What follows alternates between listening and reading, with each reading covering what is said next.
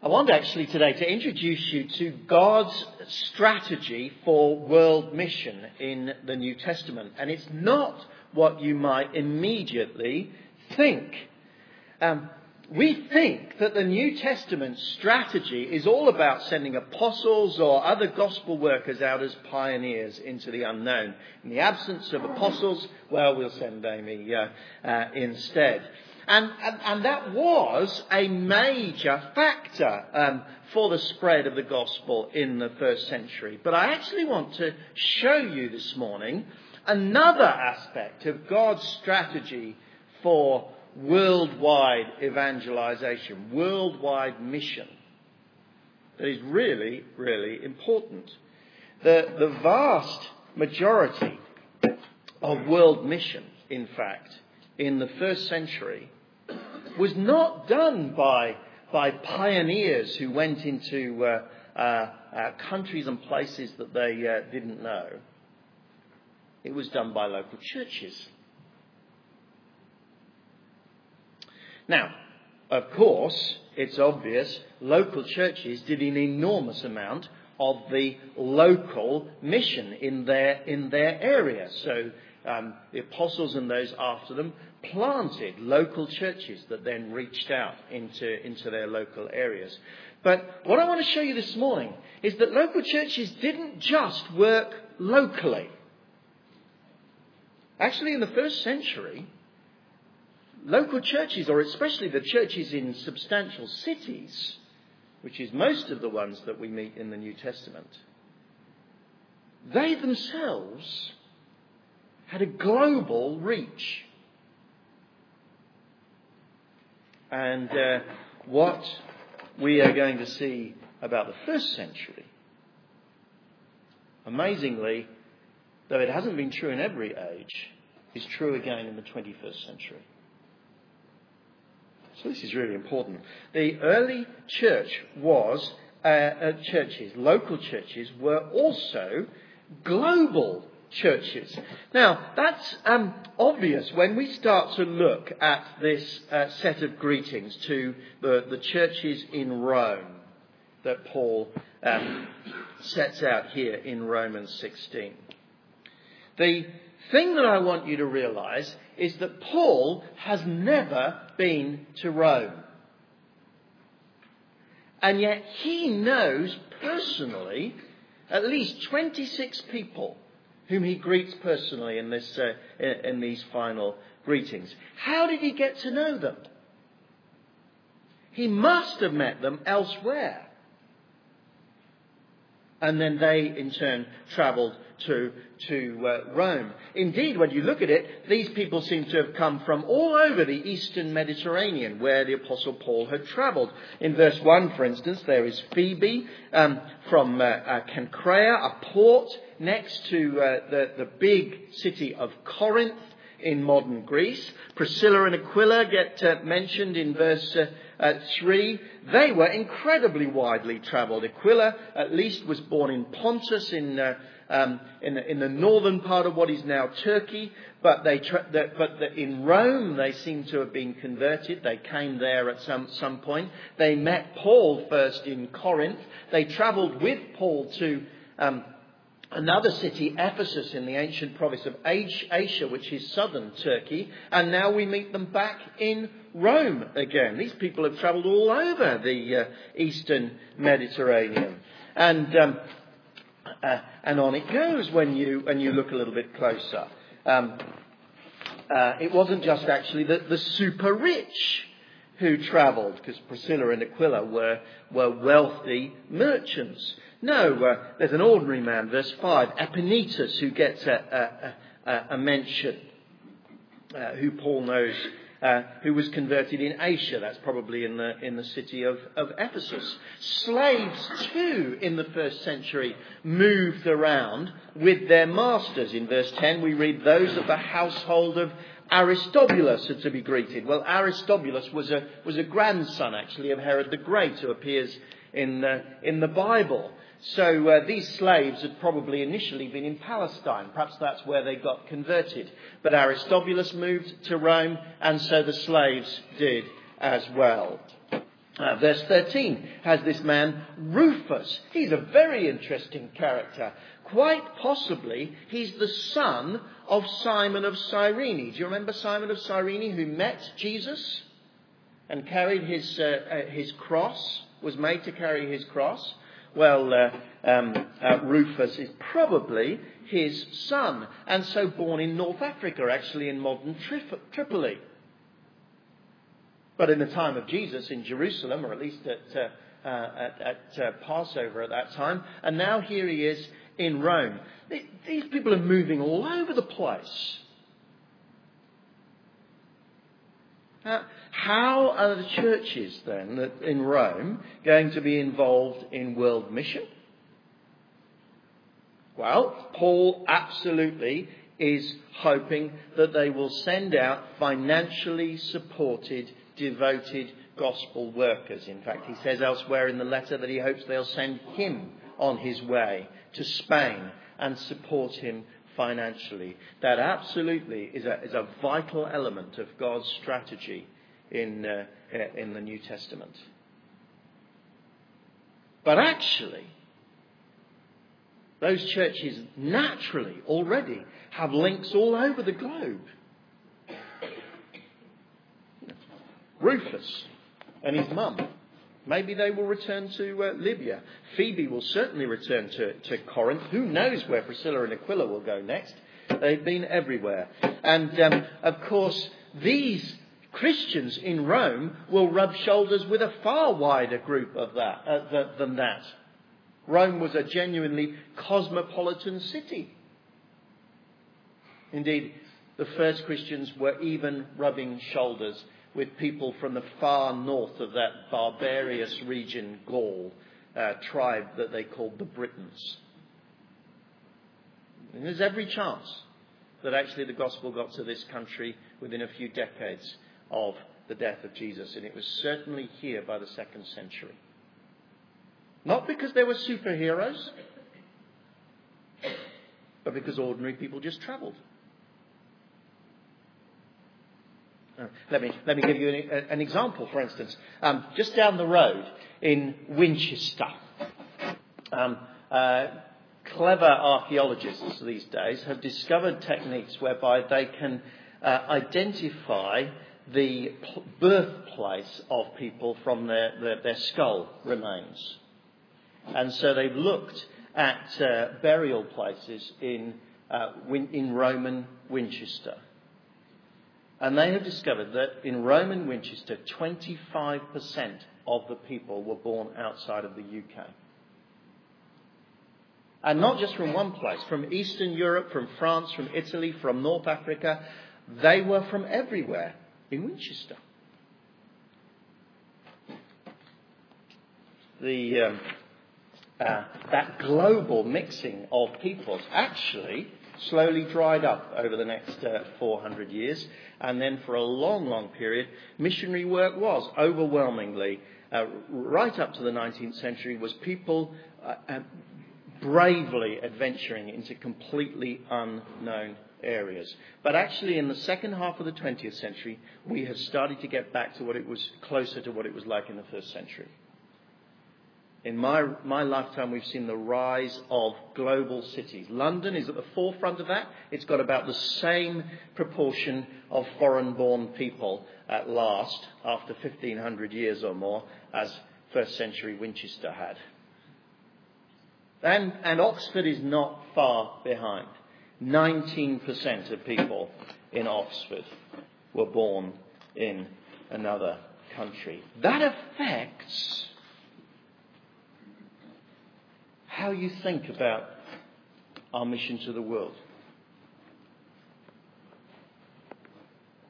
Imagine, for instance, you could send your children to, to a school so vibrantly diverse that uh, um, the, the children in that, that, that school from one family can sit down and can name at least um, people from at least five countries on every continent whom they know personally. That's our kids at Cheney School.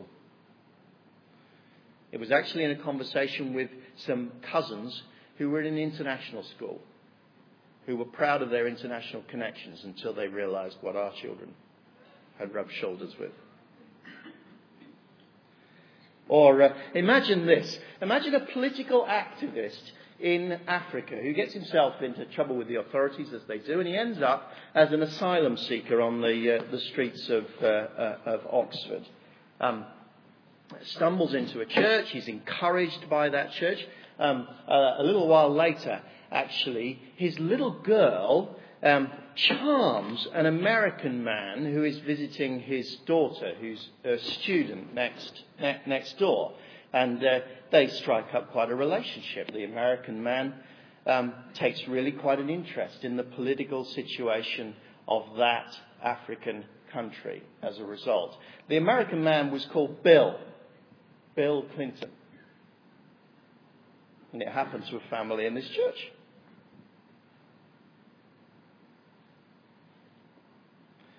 And uh, then, then, then there's Amy Ski.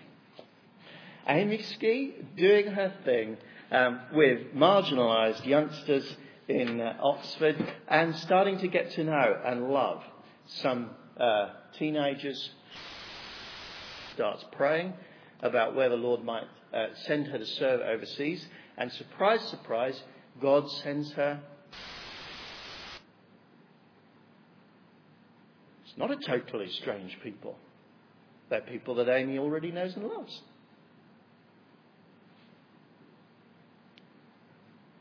Some of us go, either supported by the church or just in the process of life, following the lines of connection that there are in our 21st century world, and some of us stay some of us stay to be actively involved in world mission. We have, we have more than a dozen people in, in this church who are involved in global Christian initiatives, people involved in, in Muslim Christian dialogue, in the World Christian uh, Student Movement, producing radio programs for Francophone Africa, supporting gospel workers in multiple countries in all sorts of different ways. The, the, the numbers of connections that people have with, with, with the world in that way is, is, is extraordinary.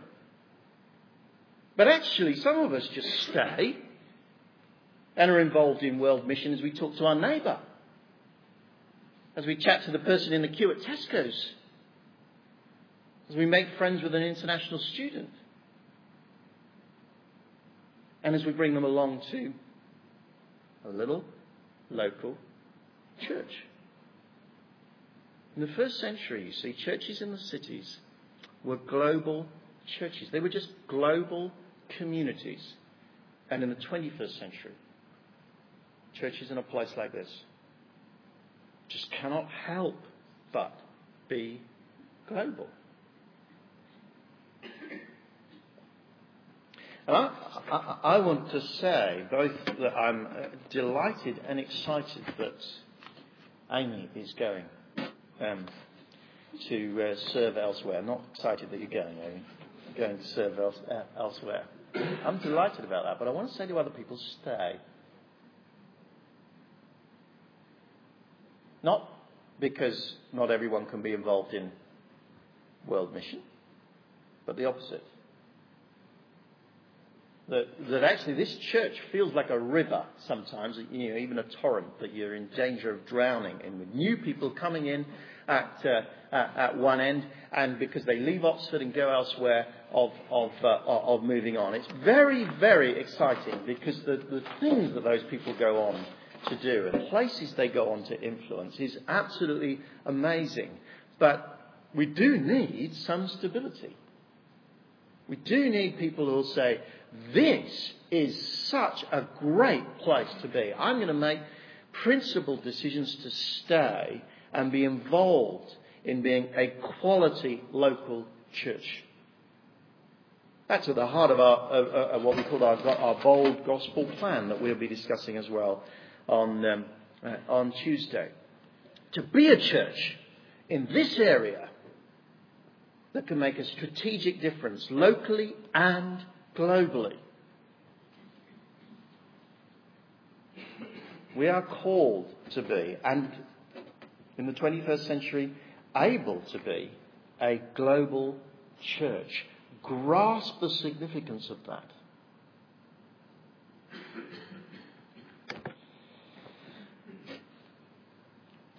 And therefore, just as in the church in Rome, we need to be a quality church.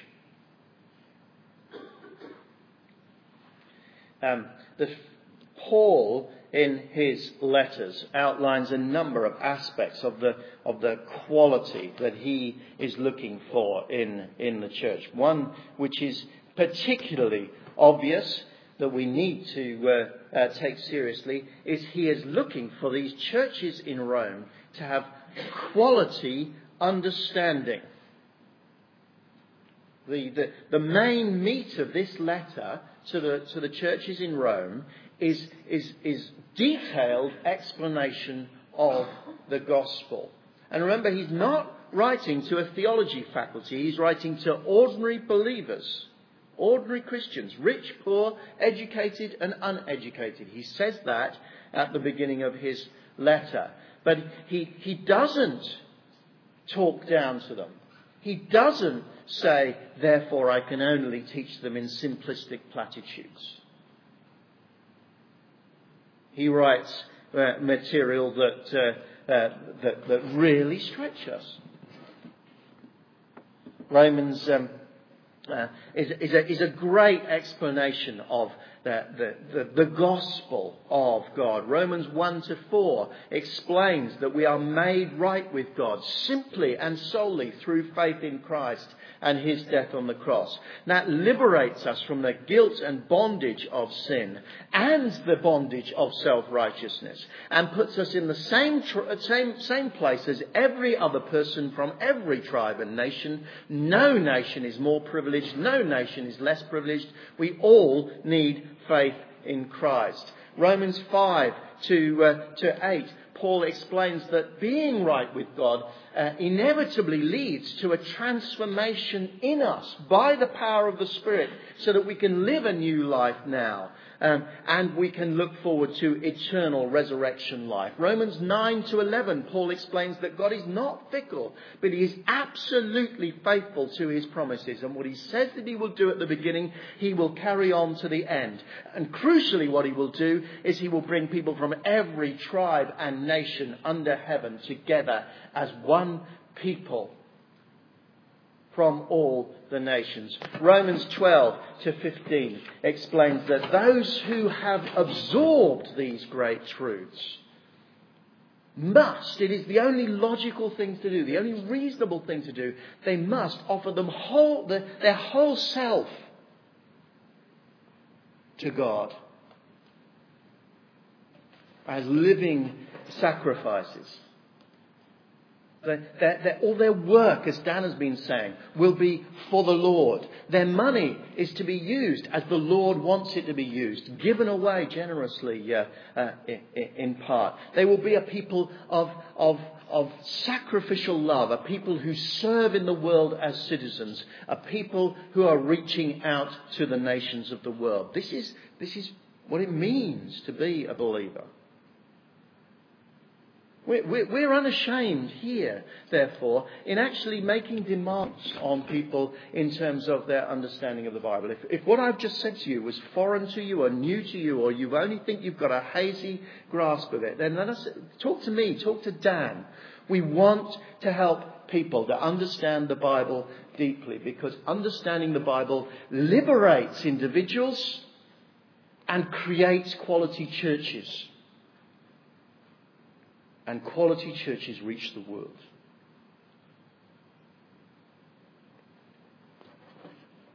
He wants a, a, quality church then. Quality in terms of their understanding. Quality in terms of their relationships as well. That becomes very obvious in Romans um, 16. Um, verse 8, for instance, greet Ampliatus, my dear friend in the Lord. Verse 19, there is my dear friend Stachys. Uh, sorry, verse 9. Verse 12, um, greet my friend Persis, another woman who has worked very hard in the Lord. Verse 13 Greet Rufus, chosen in the Lord, and his mother, who has been a mother to me. They are my dear friends, my friend. And then uh, uh, Rufus's mother has been a mother to him. There is, there is a, a quality about the relationships that Paul enjoys with this, this wide range of people male, female, rich, poor, old, young. They are dear to him and he to them. Notice particularly the intergenerational element. Rufus's mother has been a mother to Paul. That's a particularly uh, uh, an issue for us in Oxford. We have there's a sea of young people in East Oxford. Those of us who are older, and by older I mean 30 or more.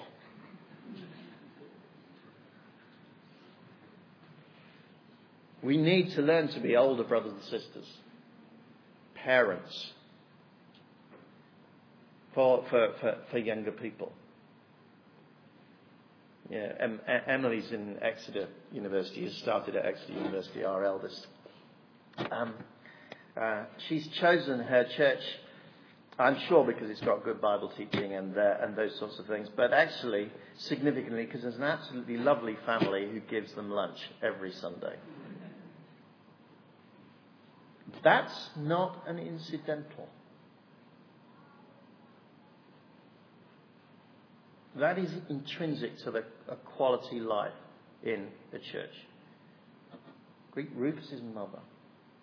She's been a mother to me too.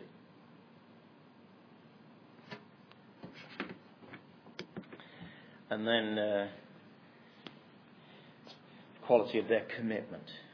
Commitment to serving Christ. Paul, Paul um, alludes to people's determined commitment um, to serve in, in, in all sorts of ways. Look at Phoebe, for instance, as you see in verse, um, uh, verse 1. She's clearly a busy woman. She's probably a wealthy trader. She, she's travelling to Rome almost certainly for business reasons, not just to carry the, the letter to, uh, to the Romans. But notice, she serves as a deacon of the church. And, and it's a little church as well, actually. It's not the main one in Corinth, it's down the road in the, in the little port.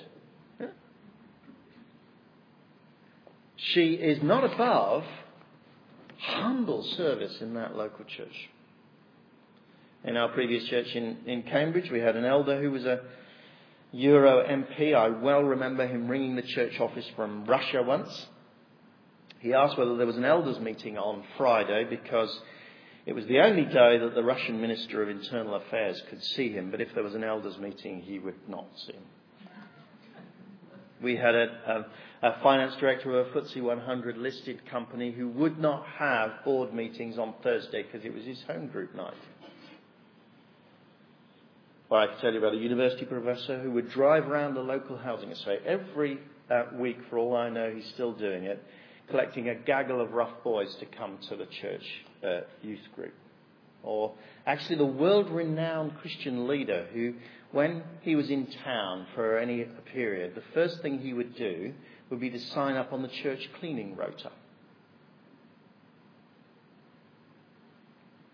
And Paul honours people like that. People like, like Phoebe, who have a steely determination, despite a busy life and despite potentially being able to claim that they were just too busy to do such things, a steely determination to humbly serve in a local church and to bless others. Not, not just the people from the upper echelons of society as well. And Mary, verse 6, who's worked very hard for you, there is. Or verse 12, Greek Tryphena and Tryphosa, who's those women who work hard in the Lord. They're ordinary women. And he honours them equally.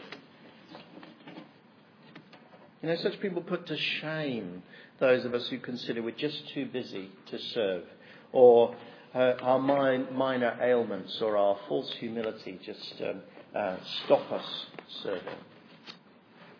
Now, Paul honours people who labour within the church, as well as, of course, labouring in the whole of their life for the Lord, as Dan has been saying on previous weeks and work hard through thick and thin. Do you see verse 10?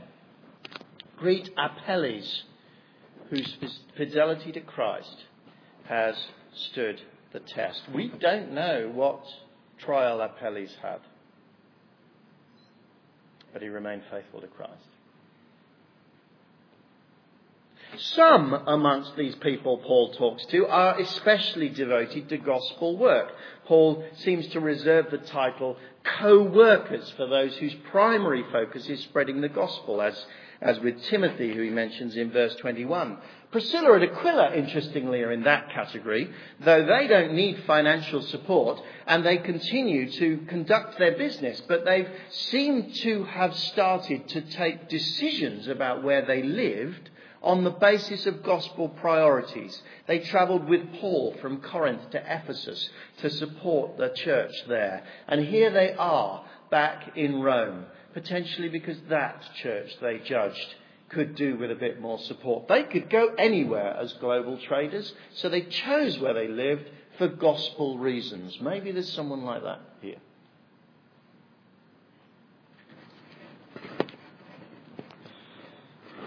However, these people lived their lives, though, every one of them was offering their whole life, their whole body, as living sacrifices. I want to say to you, Amy, actually, you've been a great example to us in that, though I'm sure you will be embarrassed for me to, uh, to say that. Not, not only in being willing to go elsewhere, wherever God takes you for the Lord. That, that has been a great example to us. But you were an example long before that in your hard work in your youth groups. Actually, in the way that over the years you worked hard to understand your Bible um, uh, and to make sure that you had that clear in your mind. In the sacrificial way that you used your, your, your teaching to serve uh, young people in Oxfordshire this county is going to miss you. This church is going to miss you. But the Lord has taken you to a new place, and I know you will bring blessing to that place. I want to say to people who stay, fill the gap.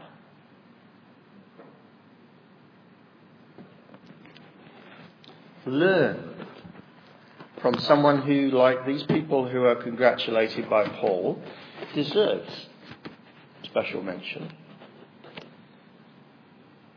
Learn to live up to that standard. Because then Amy and perhaps some others like her will have an opportunity to go and serve amongst a people and bless them and we will have a chance to be here and reach out to all the peoples of the world.